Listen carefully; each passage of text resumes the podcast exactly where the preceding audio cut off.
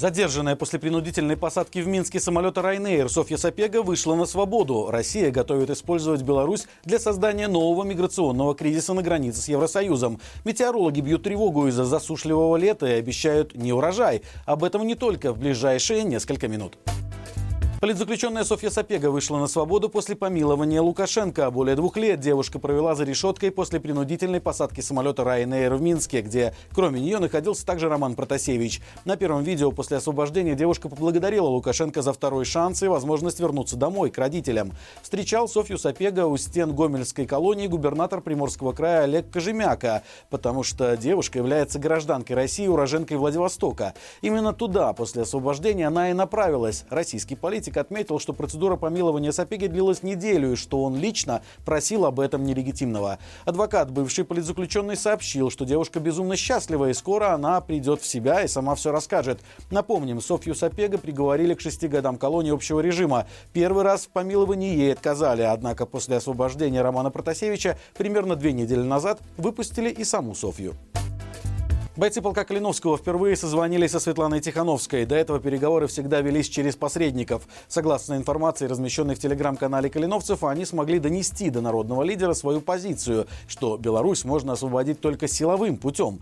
Больше никаких подробностей в полку не сообщили. Ранее Светлана Тихановская выражала желание поехать в Украину и встретиться с подразделением лично. Однако пока это невозможно ввиду отсутствия приглашения со стороны официального Киева. Важно отметить, что с начала полномасштабной войны в Украине представители руководители полка Калиновского неоднократно подвергали критике работу офиса Тихановской. Больше всего недоверия у добровольцев вызывает руководитель департамента нацбезопасности в Объединенном переходном кабинете Валерий Сахащик, о чем в интервью однажды рассказал замкомандира полка Вадим Кованчук. По его словам, добровольцы представителю военного блока не доверяют, а также не понимают, как человек, который претендует на роль главнокомандующего, не находится с ребятами на войне. Что касается Тихановской, то на канале полка Калиновского о ней вспоминали дважды, выражая благодарность за переданную гуманитарную помощь и три пикапа.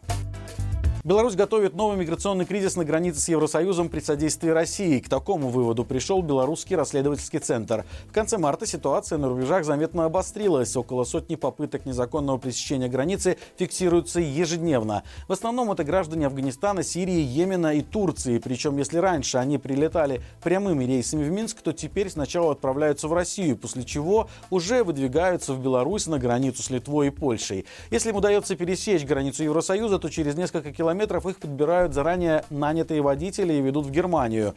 Подработать таким шофером может любой желающий. Только за апрель было совершено 1400 таких рейсов по 650 долларов с человека. В целом, как подсчитал БРЦ, за каждый потраченный на переправку мигрантов миллион долларов организаторы схемы получают более 5,5 миллионов чистой прибыли. Отметим, что к нынешнему маю польские пограничники нашли на границе с Беларусью 26 жертв миграционного кризиса. По оценкам журналистов и активистов, реальная Официальная цифра – 45 погибших по обе стороны границы.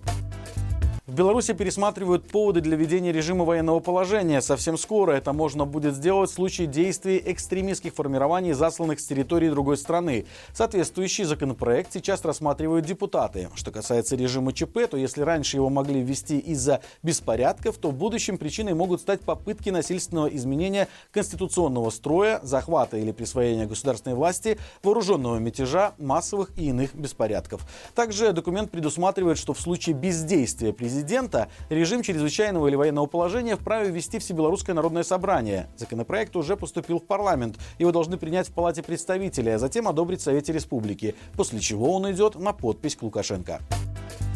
Вчера в Минске произошла страшная авария. В микрорайоне Каменная Горка столкнулись автобус, троллейбус и легковушка. По информации сотрудников ГАИ, виновницей происшествия стала 31-летняя водительница Джили, которая при повороте налево на разрешающий сигнал светофора не предоставила преимущества и столкнулась со встречным автобусом. От удара последний в итоге наехал на металлическое ограждение, а затем столкнулся с троллейбусом. Некоторые очевидцы рассказали, что людям приходилось разбивать стекла в троллейбусе, чтобы вытащить оттуда пассажиров. В результате семерых пострадавших доставили в больницу больницу. Еще двоим была оказана помощь на месте. У всех были диагностированы травмы различной степени тяжести, в том числе черепно-мозговые, переломы костей и ушибы. Белорусские метеорологи бьют тревогу. Длительное отсутствие существенных осадков привело во многих районах страны к атмосферной, а затем и почвенной засухе. Сейчас ожидаются дожди, но лишь кратковременные локальные, которые мало влияют на условия произрастания сельхозкультур. Из-за этого Беларусь рискует столкнуться с неурожаем. Больше всего, по мнению специалистов, пострадают зерновые культуры и лен. Такая же ситуация с засухой обстоит и в соседних Литве и Польше. Там фермеры бьют тревогу, опасаясь потерять треть своего урожая. А лесники боятся боятся, что отсутствие дождей приведет к сильным пожарам, поэтому в некоторых регионах уже объявлен самый высокий, третий уровень риска пожарной опасности, а также введен запрет на посещение лесов. И это все на сегодня. Напомню, по будням на нашем канале выходит рубрика «Горячий комментарий», и новый выпуск уже можно посмотреть по ссылке в описании. Спросили у экспертов, насколько безопасно и выгодно сейчас брать кредиты в Беларуси. Могут ли они стать более дешевыми из-за инфляции? О чем говорит растущее число кредитов в нестабильных экономических условиях? Не забывайте также про лайки, комментарии и подписку. Именно благодаря вашей активности нас видит большее число зрителей. До встречи завтра и живи Беларусь!